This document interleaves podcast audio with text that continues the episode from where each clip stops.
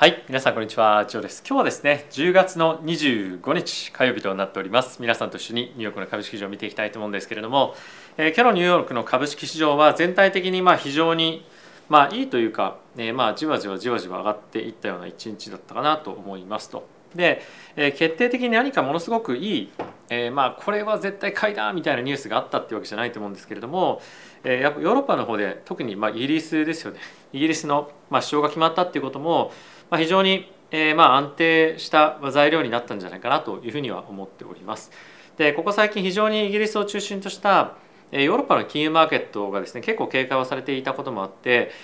このイギリスでのま新首相の誕生そしてこの新首相の背景も後ほど詳しく話していきますけれどもといったところもマーケットに交換されたというのが結構グローバルで今回非常にまあ沈静化をしたま大きな一つの要因だったんじゃないかなと思います。それに加えてはですね、ま、一応その金利はま今日はですね上がってはいてで利上げ織り込み状況っていうのも後ほど見ていきますけれども、まあ、じわっと進んでるんですよね。なのでマーケット全体として、まあ、あのセンチメントとしてものすごい、まあ、いいか悪いかっていうとまあ、悪くはないけれども、まあ、すごくよく上がっていってるっていう感じでは、まあ、正直ないんじゃないかなと思います。で11月の2日に FOMC がありますけれどもそこまでは、まあ、ある程度、えー、まあ横横横みたいな感じで、まあ、ある程度、まあ、あの上下しながら、まあ、推移はしていくと思うんですが FOMC を境にどっちかの方向感に大きく触れていくっていうのは結構あると思うんですね。っていうのも FOMC までにどう動いていくかっていうところが一つ重要なんですけれどももし FOMC の前にまあしばらく上がっていってでかつそこで、まあ、やっぱりまだしっかりと利上げをやっていきますよみたいな感じのことが出てくると下に大きくドーンと、まあ、落ちるでしょうし、まあ、ある程度、えー、まあ横横っていうような感じで推移をして、えー、今後、まあ、物価が上昇落ち着いてきていて、え、今後、まあ、あの利上げの、まあ、上げるペースみたいなものも少しスローダウンしていくみたいなことがまあ、出ないと思うんですけれどももし出たとすると、まあ、一旦ちょっと上にポーンと跳ねる可能性もあるんじゃないかなというふうに思ってはおります。まあ、いずれにせよ FOMC で何かを何を話すかっていうのも重要なんですが FOMC の前の動きも非常に重要なのでそこの両方を見ながらマーケットが最終的に FOMC でどっちに動いていくかっていうのを予想していくと、まあ、面白い展開になっていくんじゃないかなというふうには思っております。で、え今日はですねマクロ的にものすごく大きなニュースがあったというよりも政治経済関連のニュースがまず非常に重要なポイントになってるんじゃないかなと思うのでそういったところをまず皆さんにお伝えをしてその後にですね、ま、非常にあのマーケットで、まあ、あの発言力があるというか、まあ、ある程度一定程度、えー、まあ影響力のある方々がコメントしたりしてもいるのでその辺り皆さんと一緒に見ていきたいかなと思っております。でまずは指数の方から見ていきたいと思うんですがその前にですねこのチャンネルは FXTT 様のスポンサーでお送りをしております。FXTT はですね一つの口座開設するだけで株為替コモディティそして、えー、仮想通貨取引できるプラットフォームとなっております。で使い方はですね概要欄の方に、えー、使い方動画掲載しているんですけれども今ですね概要欄の方の口座開設リンクから口座を開設していただきますと口座開設していただいた方全員に口座開設するだけで1万円分の取引ボーナスが提供されると。でプラス15万円分の取引ボーナスがもらえるまで入金額の70%のボーナスがもらえる。つまり25万円分入金をすると15万円分の取引ボーナスがもらえる。でプラスそれに加えてえー、30万円以上の入金であれば 30%20 万円あ30万円未満であれば20%の入金ボーナスが120万円上限でもらえるというようなキャンペーン現在やっておりますのでぜひですねこちら FOMC の前というところもあるのでご利用いただけるといいんじゃないかなと思っております。はい、ということで、え指数ですね、見ていきたいと思うんですが、まずはダウプラスの1.34%、S&P がプラスの1.19%、ナスダックがマイナスの0.86%、ラッセル2000がマイ、えプラスの0.33%となっております。え米国の10年債の金利なんですけれども、えじわっと上がっておりまして4.25%となっておりました。で今日非常に注目したいのが、まあ、イギリスの金利ですよね。大きく、まあ、あのさっきも言いました通り新首相の誕生ということで金利が大きく下がっていたというのが、まあ、グローバルに非常にポジティブな要因になっていたんじゃないかなと思います。で今日ですねドル円なんですけれども、まあ、朝一番で介入のような動きがあったんですがもうすぐに戻してきていてもう149円台まで戻ってきていますと。やっぱりこの介入のタイミングで大きく下がってはいた一方でもう介入は買いイベントだみたいな感じのもう今、まあ、マーケットになってるんでしょうね。で特にあの為替の取引している方についてはドル円は今ショートを介入期待で入れるというよりも介入が入った時に下にグワーって買うような動きを結構皆さんしてると思うのでそういった狙いの動きが非常に多くなっているんじゃないかなと思いますし、ま、今最も簡単なトレードがドル円の、ま、そういった介入絡みのログになってるんじゃないかなと思うので、まあ、その辺りは見ておくと非常に面白い、えー、ま取引になるんじゃないかなと思います。はい、でコモディティなんですが、えー、今日はですね原因はほぼ動いてないですね。今日のコモディティ市場は非常に、ま、静かな一日となっていたかと思います。でチャートをちょっと見ていきたいと思うんですが、えー、まずはですねこちら2年債の金利のチャートになっております。で4.5%になっていて、まあ、じわっと金利上がっているんですがやはりこの4.5%近辺を、えー、ま維持できているというのは、ま、非常に金利のマーケットとしてはまあ何て言うのかな。まだこの上昇トレンドがまあ、終わってないよというような一つのサインになっているんじゃないかというふうに、まあ、僕は思います。で一応10年債を見ていきたいと思うんですが10年債はまあほぼ前日比で、えー、まあまあ、変わってないというか、まあ、同じですね、まあ、4.25ぐらい、まあ、維持していますと。でまだこれも引き続き上昇トレンドが続いているというような感じなので今後もやっぱりこの短期金利そしてまあ長期もそうなんですけれども短期金利の注目が非常に強く継続されると思いますのでこの辺りは見ていきたいかなというふうに思っております。で、えー、まあ他のチャートは今日はちょっといいですかね、まあ、ちょっと割愛しますけれども、えー、12月の FOMC のタイミングでの今金利織り込む状況というのを見ていきたいと思うんですが、まあ、現在ですね75ベースポイントの利上げが52%織り込まれていて50ベースの利上げの織り込み具合が今大体47%ぐらいですね織り込まれていると。でこれが先週と比べるとまあ、若干ちょっとパーセンテージが入れ替わったっていうぐらいなんですけれども引き続き75ベースポイントの利上げそして50ベースというどっちになるかなっていうような感じでマーケットはま悩んでいるという感じですね。はい、で仮にこの12月で75ベースポイントの利上げをした場合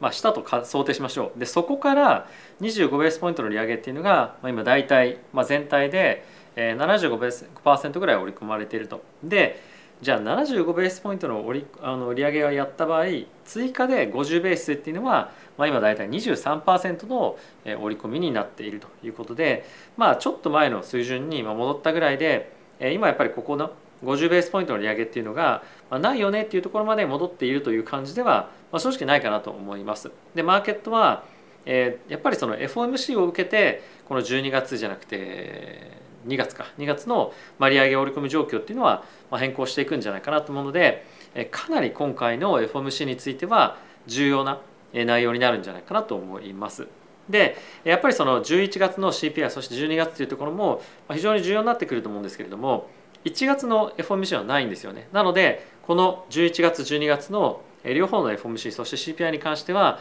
来年の動きを占っていくで非常に重要なものになってくると思いますのでここはですね本当にま大きな大イベントにこの2か月間はなるかと思いますし、ま、その分ボラティティは高まってくるんじゃないかなと思うので、えー、ぜひですねこの辺りも本当に資産運用には気をつけて、え、いただきたい、まあ、月かなと思います。で、え、ここからニュースですね見ていきたいと思うんですがまずは先ほど申し上げた通りイギリスの新首相が決定しました、え、リシー・シュナクさんという方なんですけれども彼はまインド系の方ですねで、え、奥様がですねインドの非常にまあ、大きなあの会社のまあ大富豪のまあ娘さんなんですけれども、まあ、家族そして親戚ともども非常に豊かな背景を持った新首相となっておりますと。でもともとオックスフォードの大学だったかな大学院も MBA 行ってたんだかなのような方で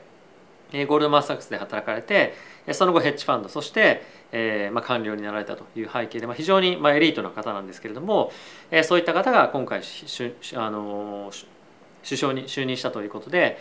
金融マーケットは非常に先ほど金利が大きく下がってましたがポジティブに捉えているんじゃないかなと思いますしこれが少しグローバルに安心感を与えたというふうに言っても過言ではないかなというふうに僕は思ってますと。で今後ですねこういった状況をどういうふうに変えていくのか今後の財政政策だったりとか経済面の政策っていうのをどういうふうにしていくのかっていうのが非常に注目を集める集めると思いますが、まあ、今のところは増税をして足りない予算をえま、埋めていくということを今後発表することの予想らしいあの予定らしいんですけれども、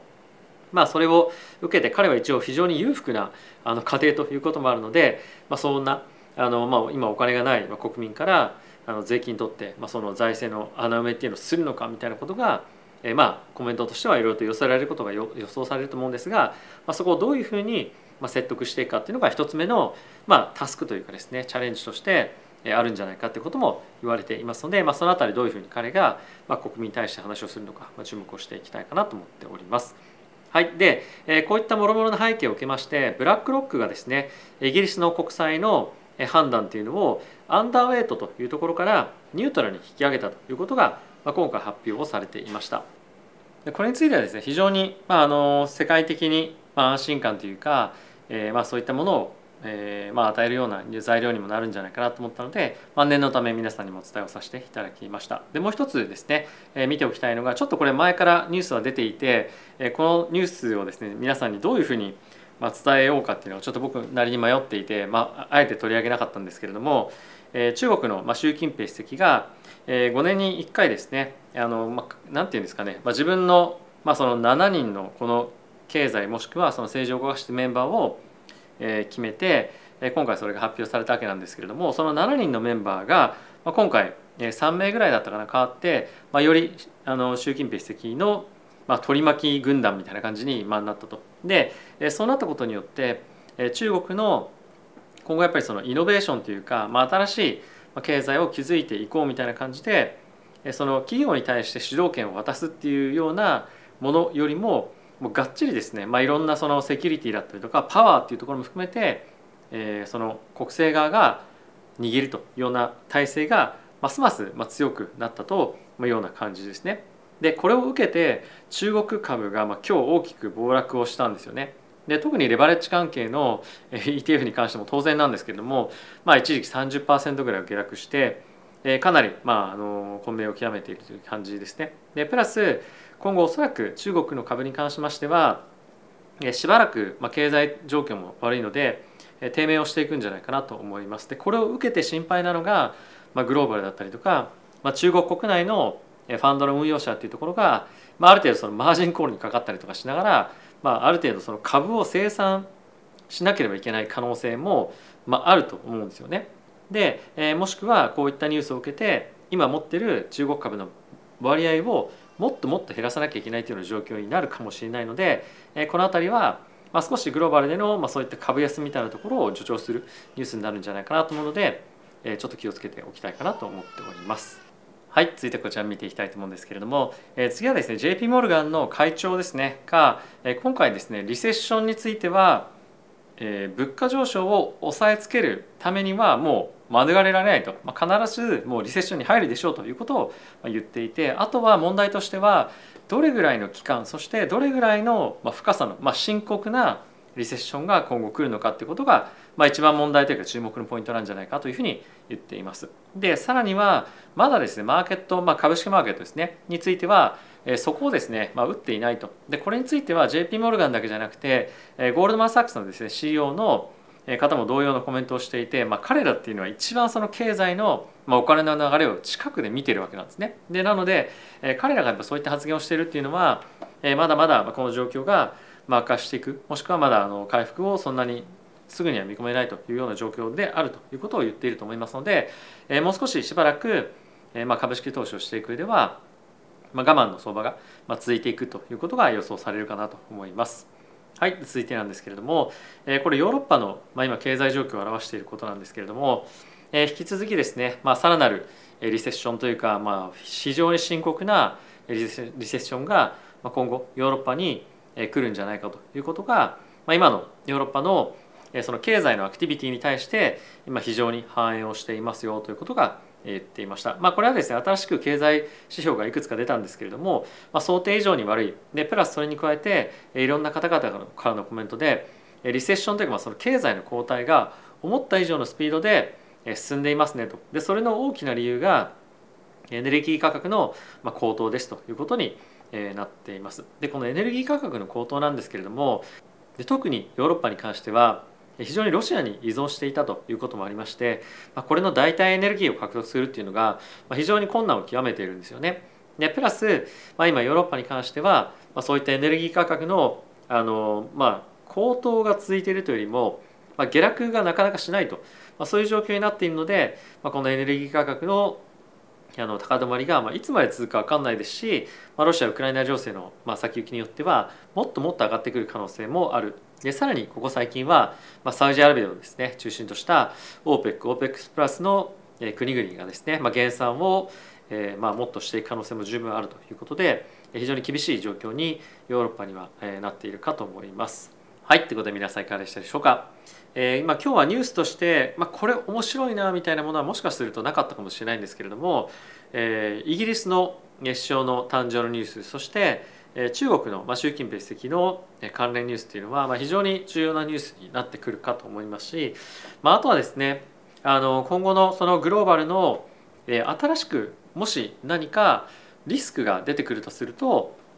ヨーロッパの景気関連経済関連もしくはま金融関連のニュースそして地政学的なニュースというのがこの2つがおそらく今後大きなリスクになってくると思いますと。で今回ですねイギリスの新首相が誕生したことによってイギリスの金融危機みたいなものっていうのは一旦収まったじゃないですか。でだからといってヨーロッパの金融危機経済危機が終わったっていうわけじゃないと思うんですね。なのでもしまた何か新たな大きな火種が出てきた場合